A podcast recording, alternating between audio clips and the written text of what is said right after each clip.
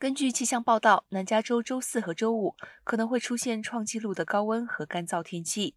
预计周三到周五，在洛杉矶和文图拉县会有中等风速的圣安娜风，阵风速度为三十到五十英里每小时。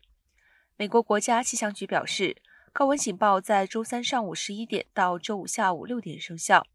沿海平原和山谷，以及圣卡拉丽塔山谷以及 Santa Monica 山脉的气温可能会飙升至华氏一百度以上。然而，由于三月下旬有过降雨，因此预计可能不会发出红色火灾警告。高温预计会持续到周末前，预计整个周末将会降温，并可能出现降雨。